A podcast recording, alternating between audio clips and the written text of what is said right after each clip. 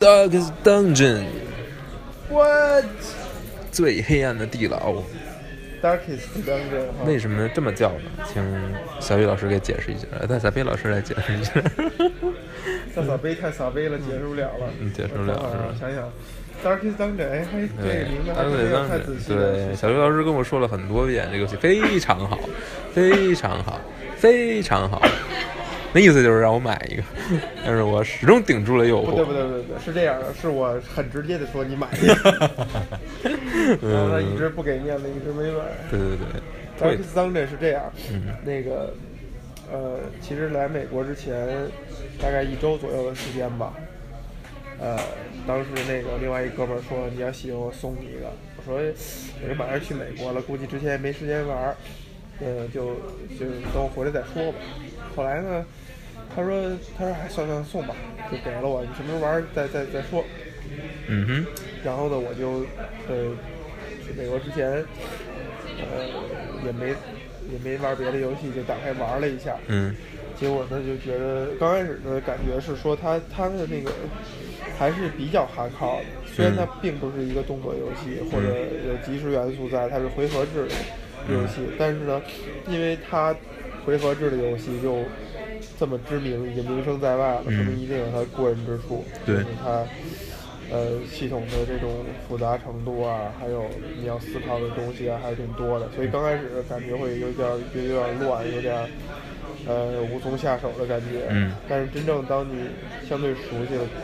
耐心玩进去了，还是挺不错的。我可以透露的就是我动身到美国之前，大概1个月之前的事儿哈。动身到美国之前的头一天，因为我的飞机是中午12点左右的飞机，然后我为了能在飞机上睡个好觉呢，我决定头一天晚上那一宿都不睡。我那一宿都在玩大通关的，就是一直是非常非常的吸引人的。打通了吗？并没有打通，因为我又犯了我的毛病，就是这种。游戏频繁去玩支线，不是，去频繁去开局，就是如果开局我觉得不满意的话，我就会删档重新再开，删档重新开了至少得有10次吧，我觉得。天哪！然后才那个玩下去，然后我到了美国以后的。基本上还会保持每天玩个1个小时甚至到2小时时间。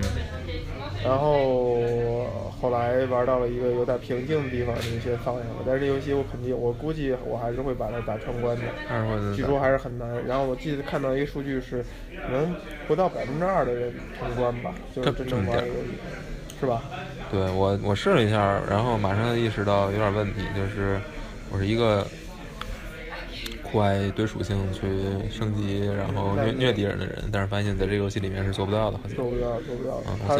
它在数值的系统上设计的比较巧妙，就是它不会让你有用强，你永远不会面临到以强凌弱的情况。就是当你变强了以后，你不被允许去打弱的关卡。而当你打跟你。等级同样的关卡的时候，比如说哈，你初级的时候打初级关卡，你觉得你熟悉的系统你还能够游刃有余；当你中级的时候打中级的关卡，你就发现你会很困难，必须要集中注意力，而且很容易因为一些误操作或者误判断而失败。当你打高级关卡的时候，当你变成高级，你打高级关卡的时候，你发现你赢是运气，通常情况下就是输的，而赢是需要一些运气。所以这游戏做的还是它，整体来说，这个游戏就像我们听这个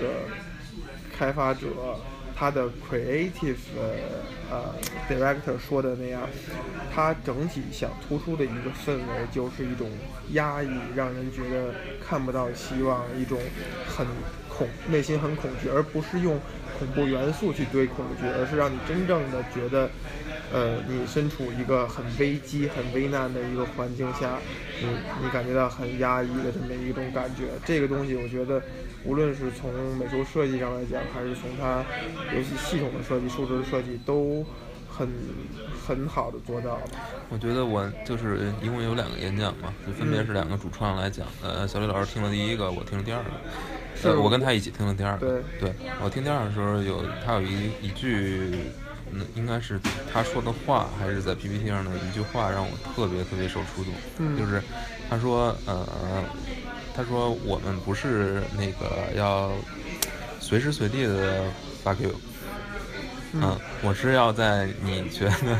你那个有机会，或者说就是你最不想让我发 Q 的时候，我去那么你一下，让你呀就彻底完蛋。对，让你觉得这个东西就是一个，我觉得是一个，如果你说一般的游戏，它会鼓励你，它是有一个 sweet spot。在那一块鼓励你，让你觉得特别舒服。一般游戏都是这么研究，就是琢磨怎么在那个最适当的地方来激励你。他所研究的就是在怎么让在你最不想让他那个，就是你算的挺好的了，就是你觉得你这个将够，没错，然后呱啦给你一下。他是在打击你的方面去花心思去做文章。对，我举个例子吧，就是从游戏系统来讲，比如说当你。它游戏系统设计了一个环节，叫做 camping， 就是扎营。这个游戏呢，它按它的思路分成几个阶段，就是你在城镇的阶段，其实是你准备阶段，然后你进入了一个 dungeon， 相当于你再去探索，然后进入 dungeon 以后，你就分为探索和战斗。探索和战斗之间，它的衔接是无缝的。战斗完了一场以后，你继续探索。然后中间你有一些 dungeon 是可以。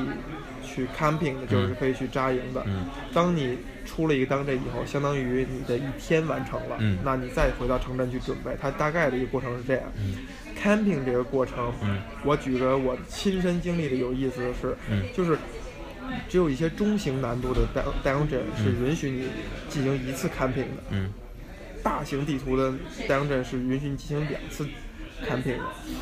当你手里握着一个 camping 机会，你进入了一个 dungeon， 你发现。不是很难，就是你打得很顺，你马上就要把这个地牢探索完了。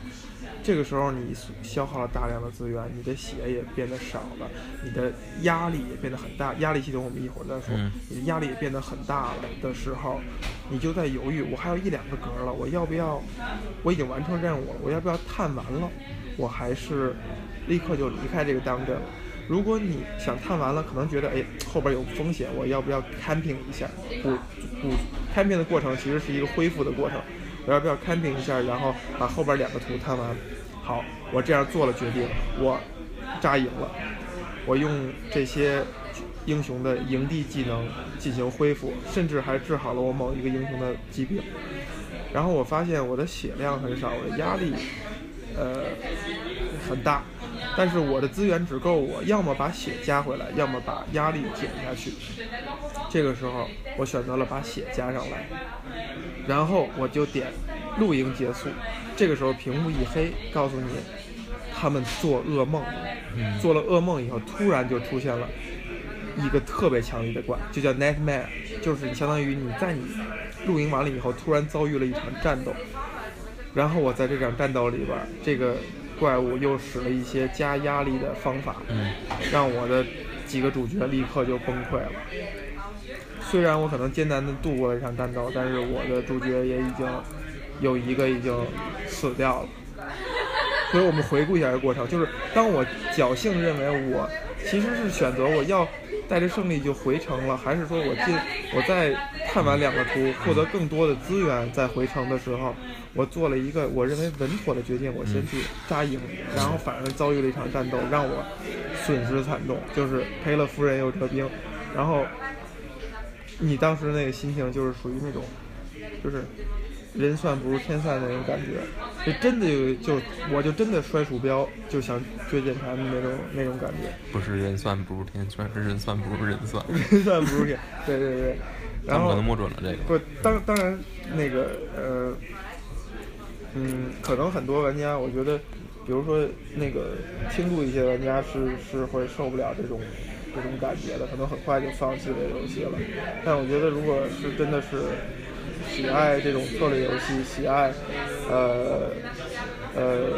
去思考、去挑战、去规划的人的话，可能会觉得这个是一个很不一样的体验，就是让你。让你不是在，如果你玩得好，你并不是说我怎样能够获得更大的优势，我就能够让自己更爽，而是你玩得好只能代表你不会让你会降低你自己失望的可能性，但总还是会失望的。甚至我在那个 YouTube 上看到的比较知名的那种主播，就是玩游戏玩得非常好的，他在他的最高级的英雄仍然不受控制的一下接连死个3-4个，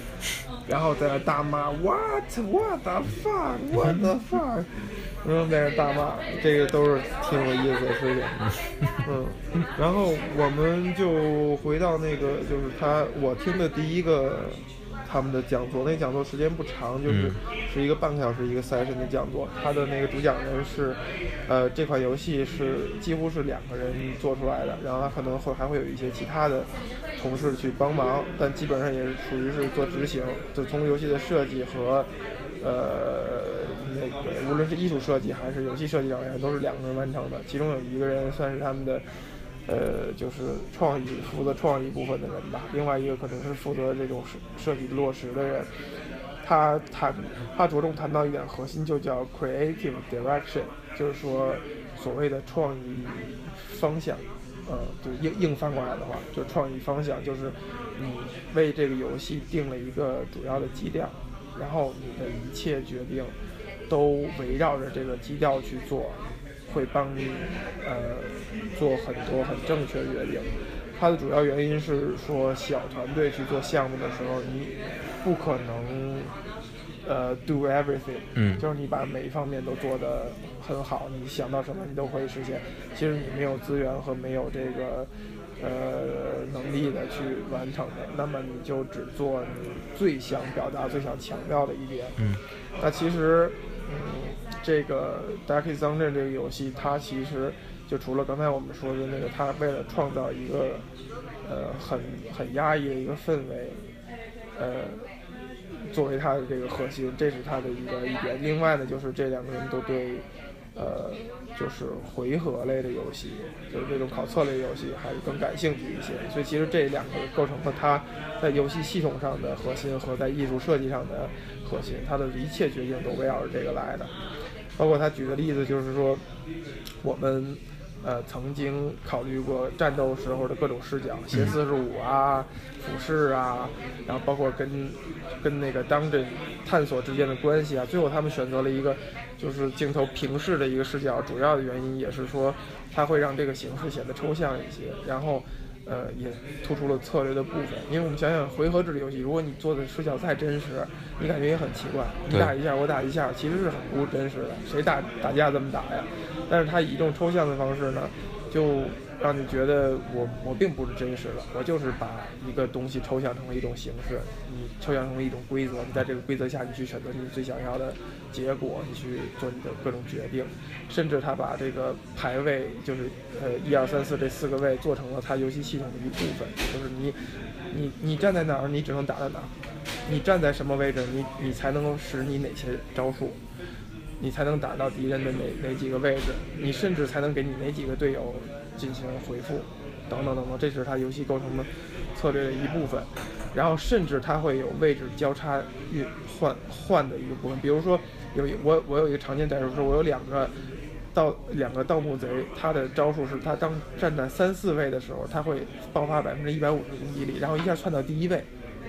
也就是说，他这招使一次，他下回合他在第1位就使不了这招了。但这个时候，我有另外一个角色呢，他其实是使一招，然后把自己窜到第1位，把你的队友挤回到2、3位。这样，当你有2个盗墓贼的时候，你就发现你2个盗墓贼一直3个人是在来回来去的打，这样就构成了一个战术。还有包括跟其他角色的配合，比如有的人是站在第1位打一枪，然后是被后坐力弹到了2位。这样的话，你就可以会用这个站位去进行一些战术的匹配，导致你这个游戏就的这个搭配性就更多了一些。有意思，这设计还不错哈，挺有想法的这个。然后角色之间的关系就体现出来了，它不是一个独立作战，仅是说一个坦克一个奶妈这种概念了。没错，它就是不是说你做的决定只是我这回合是什么招数，而是你要可能会考虑出跟其他的很几个回合，很多回合，包括还有一些系统，我觉得咱们也不用把它完全都讲出来，就其实就是比如说敌人的站位和敌人的尸体也还是很关键的，你是不是需要牺牲一个人去使一个招数只是为了清尸体，有的时候你就清一下尸体就对你后边战斗来讲是非常好的一个决定等等。那说回到他这个人聊他的这个就是 creative direction 这块来讲，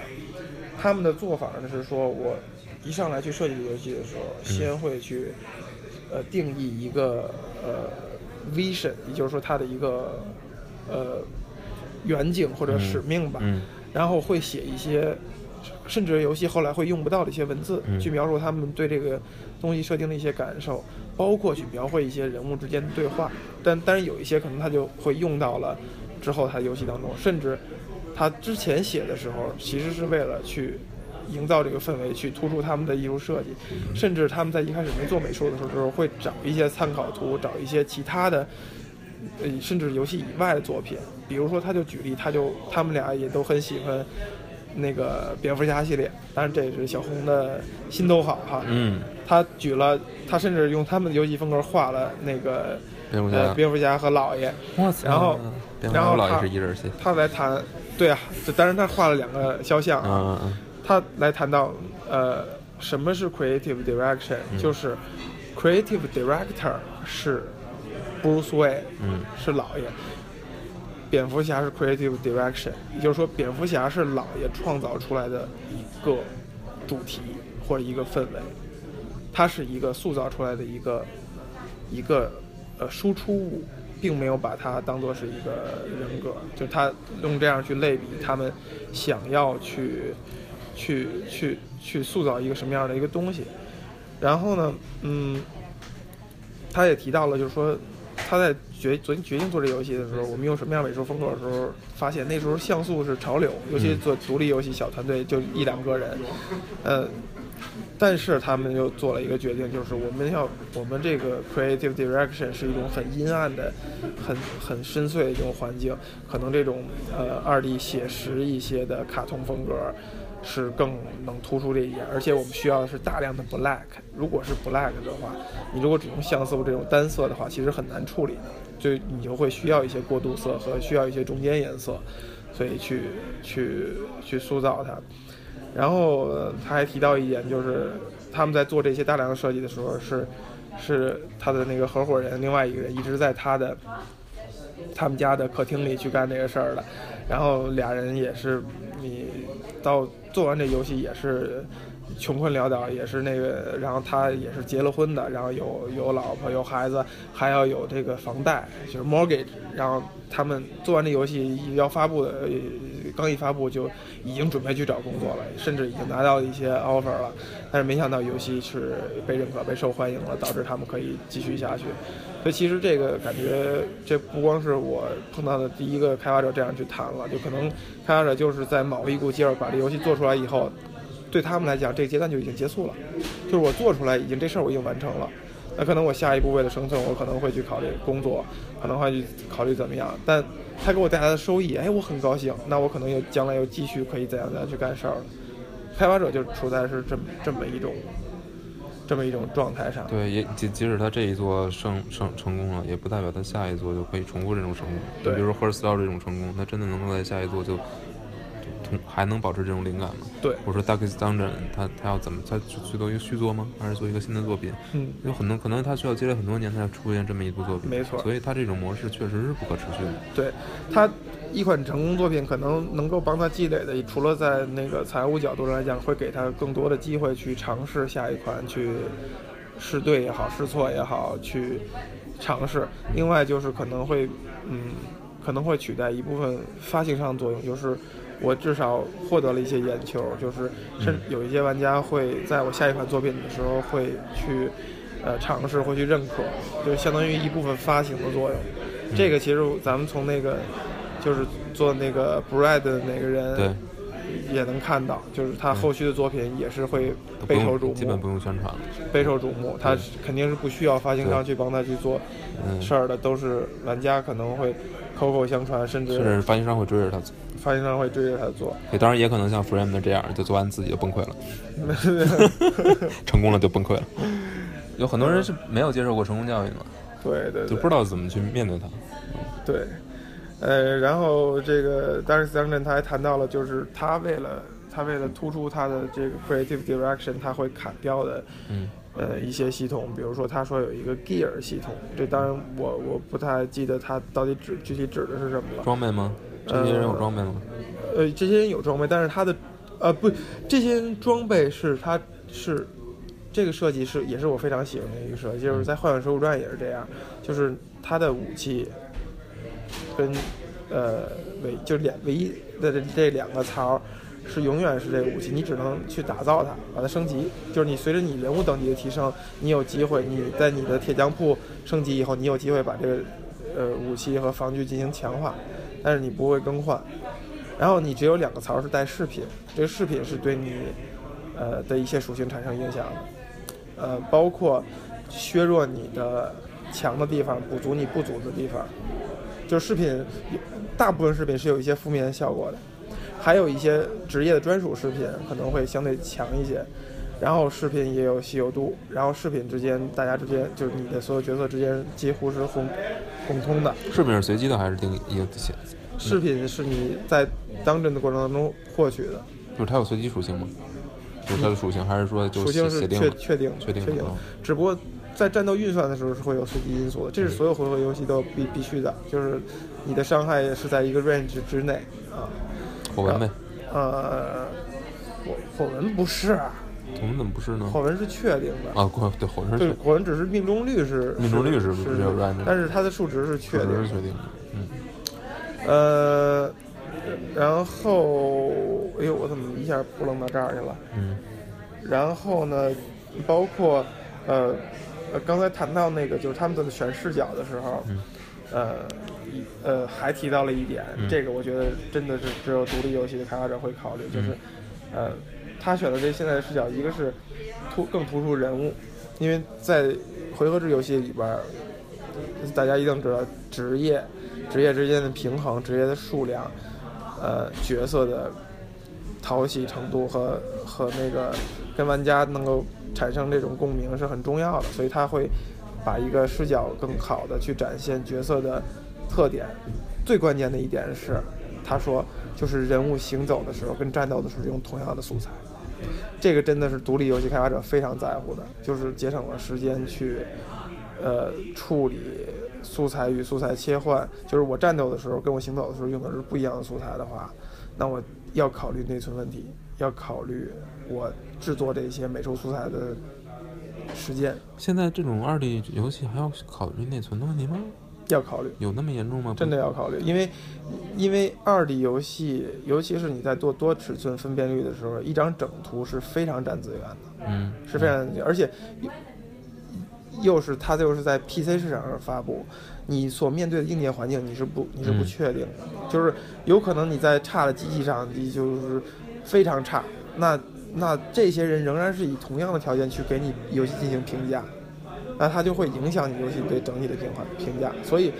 无论就是做 PC 市场的人一定是会考虑这些问题的。然后包括你的行走，你在探索跟你战斗用的同一套素材，它甚至连 loading 都没有，你进战斗是很平滑的，这个体验就非常不一样了。就是你回想我们在曾经玩 RPG 的时候，我们怕的可能不是采集雷，而是采集雷的时候还有读一次盘，还要 loading 一次，再进去一次，你还要等几秒，这个体验就是不一样的。所以这也算是他们谈到的一个比较有意思一点啊。然后很有意思的是说，这个 creative director 就这个人叫 Chris， 然后咱们转过来一天听的是他另外的那个另外一个 partner 就是 Taylor 讲，他们同样提到了一点。Taylor 是指 Chris 负责这个，然后 Chris 是说 creative direction 是在干什么，就是 creative direction 作为一个叫 razor 去衡量你所有的设计和执行的价值，就是因为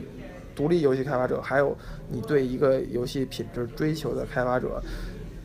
最终是在做减法，就是你的很多想法和甚至和系统，你是面对是我到底保留哪个能让这游戏变得更精炼更统一，那这个时候你就是会使用的这个所谓的创意方向去作为一个 razor 去衡量它，去做减法啊，这一点也。所以他们其实这种两个主要核心成员之间的这种关系，还有一个互相 balance and check 的 check and balance 的一个关系，然后他还谈到的是说，他们团队的一个特点是说，他们比较擅长于在游戏的这个玩法，就 mechanic 层面去会我们感觉到就是技能的数量特别多，就是你真的要去玩它，那肯定不是一个简单的攻击防御那种概念了，就是它每一个技能你都要去阅读它的说明，你要去想这个技能是什么时候用，它有什么效果。对，他所擅长的部分就是怎么样去做策略部分的设计吧，然后还要怎么样在系统搭配上能让人达到一个很好的一个状态，然后所以其实它跟所谓的魂系列这种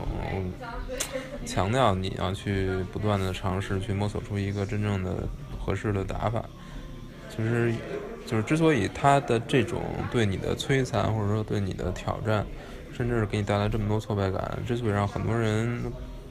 就是能够乐此不疲，就甚至失败很多次，这个其实是一个很难去做到的事情。我觉得你刚才提到一点挺好，就是说如果拿它跟火纹来比的话，就是我们不看战旗的部分，只看那个就是战斗策略选择的部分来讲的话，就是你感觉火纹也是需要算，就是如果你想玩的好，玩的漂亮，玩的让自己特爽的话，你是要很花心思去计算的，然后你的计算结果得到了，你算出了最优结果，然后并且实行了，你会很快乐，你会很高兴。然后 Darkest Dungeon 的感觉是说，你如果不算，你和你算，结果上差别就是生和死的差别，就是你算了，你有机会生，你如果不算瞎打的话，必死无疑。你算了，仍然还会有一些，你只是说让你的赢面变大，甚至你可能偶尔会想着赌一把，然后你会狠狠抽自己嘴巴，觉得他妈的不应该赌，还是应该打得保守一些。再有就是玩这个的你的一个追求，可能是你会希望自己能够尝试不同的组合，这点我觉得是就至少是火纹是给不了的，就是火纹可能更感觉是说，给定条件下去找一个最优解，而这个呢是它的丰富搭配的这种程度会让你进行更多的尝试，这一点。然后他在 QA 环节的时候就特别有意思一点，就是有人说大部分游戏是强调给人希望，然后给人一些甜头，给人一些美好的感受的，而你们却给人一种绝望，给人一种很压抑很悲伤的氛围，你们是怎么想的？这个时候这个 Chris 就说了一个 yes， 然后很享受的看着大家，摆了一个 pose， 引大家一阵乐吧。就是说他们，我感觉是他们还是挺洋洋自得的，就是，他所创造的，他想表达的感受是被玩家认可的。就虽然你会觉得压抑，觉得，但是你是在某种程度上认可的。这就像吃辣椒，就是你吃辣椒，可能你会辣，会让你啊。去吸气，去喝水，但是你会是一种爽快感，是一种上瘾的一种爽快感。有没有可能是这样？就是他所创造这种绝望感，也是首先是肯定是大多数游戏不愿意给你的，或者大多数游戏不会给你的。同时在生活中其实也是也并不是那么常见的。就是怎么说呢？我觉得现在的趋势，咱们之前也说过，就是。很多游戏是在讨好玩家，对，是一直在，对吧？就是不说别的，就任天堂的口袋妖怪系列，还有包括现在火的，都是大量的讨好玩家。我希望更多的人来玩，我把难度可以让你给你降到最低。你是一只猴子，你拍拍键盘，你都这么能过的这种方式是有，对吧？有一个几岁小孩打通了街霸五的什么模式，打通了街霸五的模式，故事模式。哇塞！所以在这个前提下呢，作为相对老一点，就是游戏龄比较长的一些玩家呢，可能会觉得没意思。那Darkest Dungeon很明显是反其道而行，我觉得大部分可能有相当一部分玩家，如果误打误撞的玩这游戏以后，可能就尝试一下就完全就扔那儿了。这个我觉得还是没有价值判断，就是说到底他们应不应该扔，你去玩你喜欢的游戏也是对的。但我觉得是这样，就是你做这么一款游戏，尤其它是基于策略的，就是你在一个没有挑战的前提之下，你玩策略游戏你是没有收获的，对，你是没有快感的，对，就是这就没有成就感。怎么说呢？就是弹琴只给直音，你觉得好听的一定是你喜欢这个东西，对啊，一定是你在乎这东西的，对吧？对，策略游戏一定是要求有一定挑战性的，这样才能显示出你的运算是有价值的，对，你的这些计算是有价值的。对，所以对这个类型可能注定就从头开始，就是说，如果你难度过低的话，就没有乐趣了。这就是我玩魂，我虽然是一个特别新的火玩玩家，我从觉醒才开始玩，但是我感觉就是，一旦你进入一种升级 grind 的模式，这游戏就失去乐趣了。就反而是当你等级比较低的时候，你得开始玩那些关，你还没有说去磨顶级，但是你确实需要算一下，稍微算一下，可能也不是特别难的时候，你的通关之后的那种感觉是实打实的，你觉得这一关是我对它有所了解，我把它驾驭了，我是有所去控制的，我是经过一定的计算，我从这一关里我获得了一些很享受的快感。对，然后那个 Chris 在回答，就是在他说完 yes 然后很享受的时候，他继续补充嘛，他说的是说，就是他希望通过这游戏传递的是说，你要很努力，才能让你的游戏有进展，才能让你的这个在游戏的过程当中有进展。然而你的进展也不是被保证，就是一定有。你也要很努力才能够有可能有进展，而你的进展还有一部分因素是决定于你的运气，还有一些，其实就是运气吧。然后，他说这是希望玩家感受到的，显然这一点其实还是挺到位的传递出来的。我可以说说我玩的游戏，就是我的一做法呢是说。因为它游戏目前为止是有14个职业放出来了，它可能还有，13还是14，还有一两个职业还可能在今后再去更新。这每个职业呢是一种外表的那个，就是在外貌上看着是一样，比如说它有Crusader 就是十字军是吧，还有那个牧师，有等等。然后我呢会把每一个人呢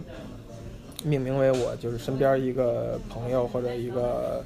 哥们儿的名字，然后所以朋友都是姐们儿，对。然后当然我会根据这个角色他在里边图是男的和女的来决定他这个角色是男是女的，好吧？啊，比如小红呢，在我的游戏里边就是一个算是巫医吧，就是那种有点邪气的那种医生，他主要负责用毒、用枯萎术，他其实不管治病。然后就是用毒，就是一种辅助性的角色。然后呢，他的那个装扮呢，我看到一个报道是说，也是用了那个中世纪，巫医的那种打扮，戴了一个尖嘴的那个。《刺客信条2》里边所有的医生都是那样哈。对。然后，这个一个角色你把他培养出来以后，如果他进了dungeon，他死了，他是 permanent 的死了，他不是说你出了dungeon以后发现。你需要怎样让它复活，或者说你还拥有它，没了，它就死了，它的名字就出现在你的 graveyard 里，成为了一座丰碑，然后你的人物库里就少了这个人，所以我每一个朋友当他们死了以后，我再培养一个同样职业的时候，我会后边给他加上一个二世，就加上2个爱。我现在最多的一人物已经到了40。15个人物里边完全没有死过的只有我自己，还有另外一个我的女性朋友。我女性朋友是一个纯医生，就纯牧师，没死过。然后我呢是一个小丑，这小丑主要的功能是负责给大家减压，他有一个招是一下能给一个角色减10%的压力，就10%的压力。然后他剩下的是一些辅助性的功能了，比如说有一个是全队速度和命中率进行一些提升，有可能一上来你会使这么样一招，是这样一角色。只有这两个角色没有死过，剩下都已经变成20、30、40了。请问我几十了？你好像是20，因为你这角色我用的可能偏少一点。而且因为这游戏它其实升级不是那么频繁的，它现在是锁6级，就是到6级以后就不会再提升了。你从1级到6级，你想想，1级到6级啊，你1级到2级的时候从0级到1级的时候，基本上打一场战斗你就升了；1级到2级的时候2场战斗，2级到3级以此类推，这样下去。当你艰难的把一个角色升到了6级，你发现你到6级的时候，你这个英雄只能打困难的 dungeon 的时候，你凑了4个6级的英雄进入了一个困难模式下，你只有不到50%可能性他们全部活着出来，真的不到50%。我几乎没赢过一场中等规模的困难模式战斗。你想想，你培养了4个6级的战士，你回来以后发现只剩了1个。这游戏会是一种什么样的感觉？太挫败感太强烈了，实在是挫败感太强烈了。那我觉得我们就顺着就还是Darkest Dungeon为主题，把第二个讲座的大概的内容也跟大家聊一聊。第二个呢，其实就是相当于是他的另外一个人主讲的，那个时间长一些，就1个小时的时间。他刚开始他准备内容还挺多，对对，因为他后来的时候他很多 PPT 就过掉了，就不再说了，对对，所以感觉这两个人还是挺乐于分享，还是挺实在的，而且确实讲的还是比较实在的。虽然前半段我睡了，前半段马红老师在一直以那个磕头虫的感觉在那儿待着啊，然后他提到他们在刚开始进入这个市场的时候，他觉得 RPG 这个品类很臃肿，就是很拥挤，不是很臃肿，很拥挤。然后英雄全都是人类，然后都是很光鲜、很亮丽的这种方式，所以他们觉得他们想做一点不一样的，所以去考虑这种偏黑暗一些的题材。然后他们最值得那个称道的，其实就是他们所谓的这个压力系统。压力系统简单来说的就是相当于是你可以说是你第二管血，对，第一管血就是你血大家都明白啊，你100扣到0你就死。压力其实是反作用，反其道而行，是你刚开始你这个角色刚新建出来的时候你压力是0，但随着你在dungeon里边的探险，你遇到一些情况，比如你遇到陷阱，你会损失血的同时你还会增加压力。比如说你遇到了怪物，你这招 miss 了，你可能就会导致你的压力的增加，甚至有一些怪他不打你，他就吓你，他发出一些很奇怪的声音，然后导致你全队的压力，每个人的压力都在增加。太逗了！等于就是相当于2管血，然后两种不同的攻击方式。你队友也一样，你有的是在打怪物的血，有的是在给自己队友减压。也相当于就是丰富了这个战斗的系统。然后呢，压力系统还有一个它的最终的输出是说，当你压力大到一定程度以后，你就有一次它那个词又叫什么来着？Fairy 不是没到100%，就是当你100%压力的时候，就我们先它到一定程度以后，它会进行一个状态的 check，如多数情况下你会变成一种狂躁的状态。它这个负面状态有大概是7个负面状态，7个负面状态就是你会在7个负面状态中随机出来一种，比如绝望，比如害怕，比如说什么那个无力等等等等，每个状态它的负面效果不一样。比如说，有的状态就会导致你突然从站位第一自己跑到了第四，甚至有的状态是轮到你回合，你说我很害怕，你就 pass 了，你就这个回合不行动了。甚至有的是轮到你回合的时候，你说一句很丧气的话，然后全队友继续加压，甚至呢就是。当你有队友给他治疗的时候，他说我拒绝治疗，我觉得咱们没有什么希望了，咱们快死了，你别再费劲了。负面状态就会增加你的战斗的难度，啊，这是他的这个压力系统。然后挺有意思的是说 ，Darkest Dungeon 做在早期版本上线 Early Access 的时候，他的压力系统就做到这儿为止了。然后他经过测试以后，他决定了做了一个更改，就是有刚才小红提到的100%和200%的差别。在压力是100的时候，你迸发了一个负面状态。如果你还不去抑制压力的增加，你还不去给他减压，当他压力慢慢涨，涨到了200的时候，这个角色就直接 heart attack 直接死亡，而且是100%的永久性死亡。啊。这个我遇到过什么样的情况呢？就是我进入了一场战斗，我发现我打不过了，你是可以跑的，但是你跑的代价是说，当你出了战斗以后，每个人都会加20左右的 strength， 就是他的那个压力。我跑的时候，我没有意识到我全队压力已经很高了。当我跑出来以后，每个人加了20%，两个角色就直接死亡了，还是永久性死亡。但我更好的做法是什么呢？他为了平衡压力系统给你带来的这个困难呢，他把血跟死亡这一块做了一些创新的设计，就是当你的血到0的时候，你是进入一个状态叫做 Death Door， 就是死亡。这个时候当你再次遭受攻击的时候，会进行一次 check， 如果你运气不好的话，你这个角色就死了。但是其实多数情况下，你通过用视频的修正呢，你可以让你很大程度上再被攻击，你还是存活下来。比如说血为0不是最可怕的，你可以用你的那个 healer 把血加回成有数值了，那你就还能再扛一下。然后再进 death 之门，然后还有几率存活下来。但是压力如果一旦上去了，你在dungeon里边是不可能去掉你的负面状态的，你只有回到城以后，通过娱乐或者那个祈祷的手段把你的负面状态去掉。这是它这个系统上比较创新的一个地方。然后这个 Taylor 还提到了他们的在游戏设计上的一些创意来源并不是游戏，而是实打实的人生，就包括压力系统，对，他就强调你在人生当中体现的，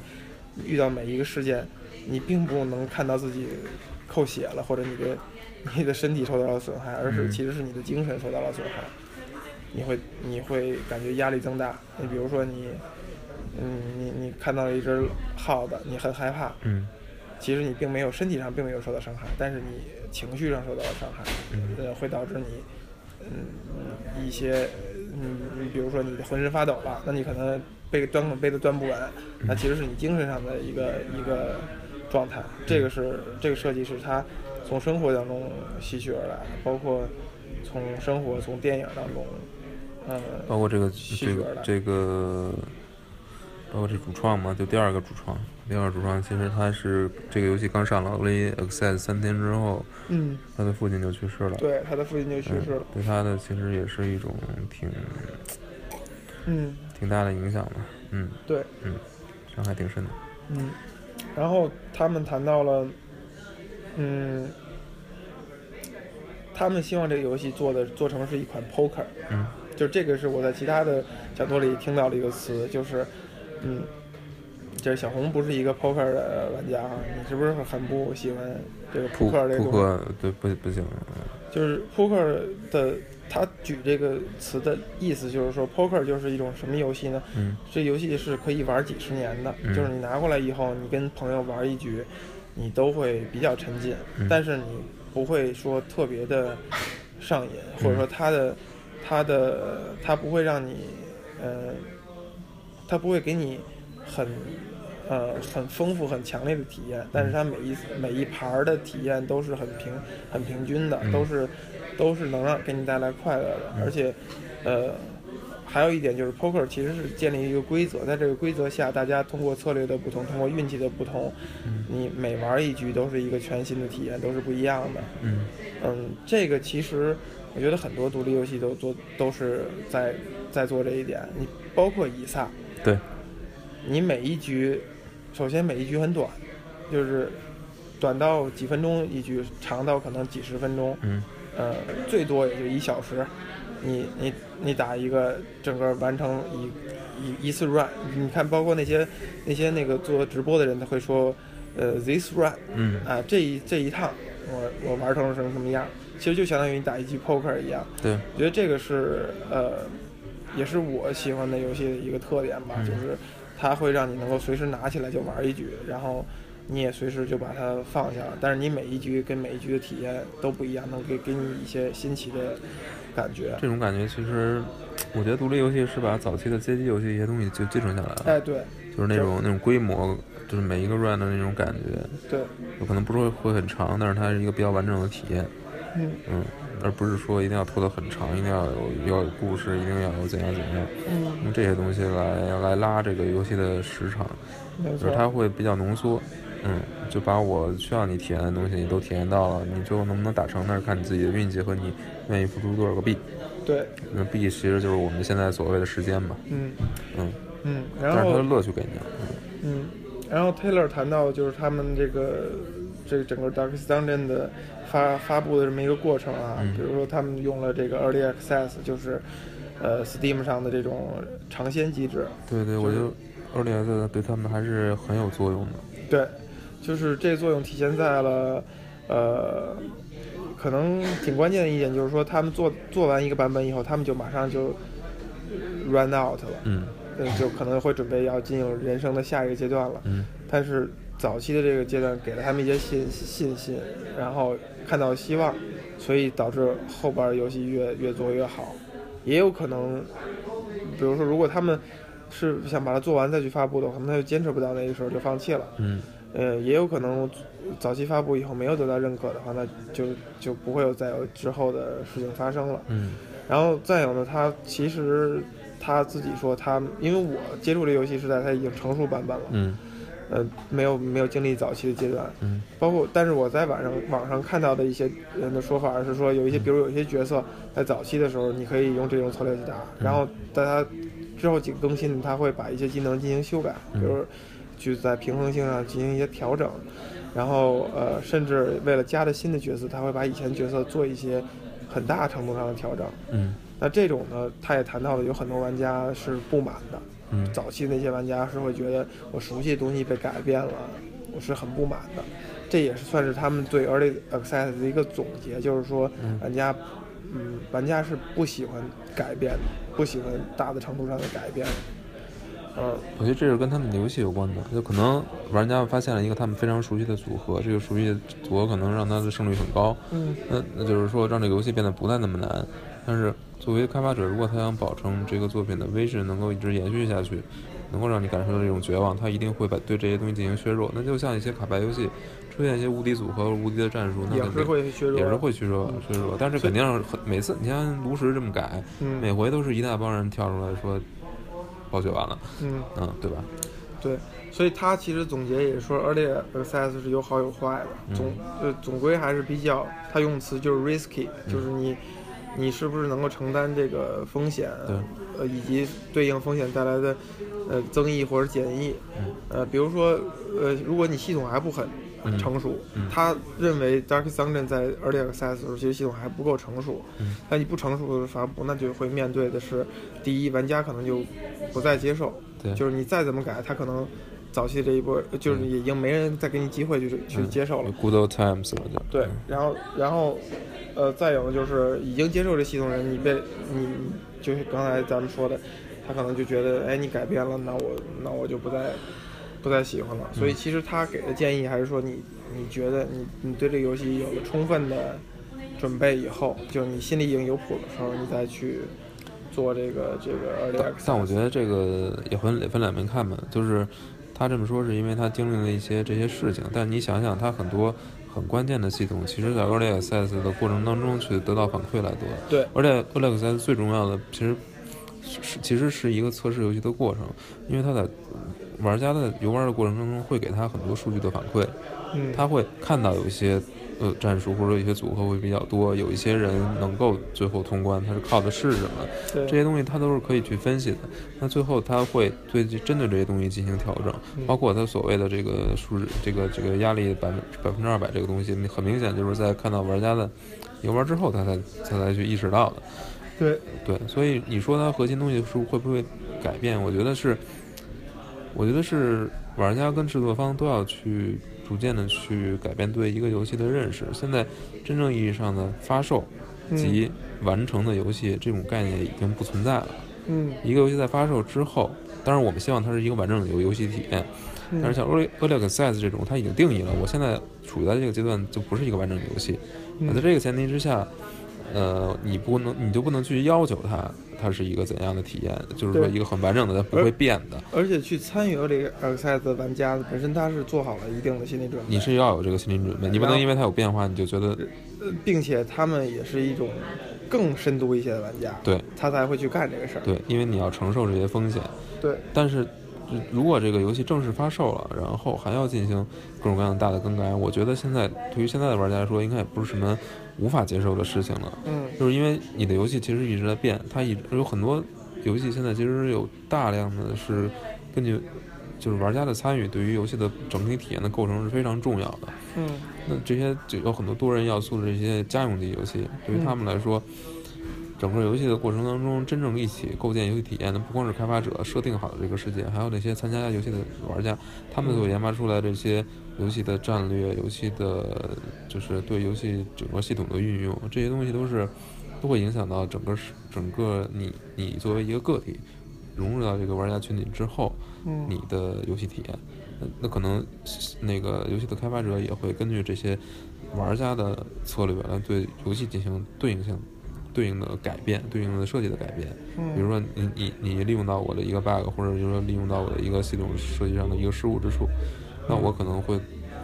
有可能一方面一种情况有可能是根据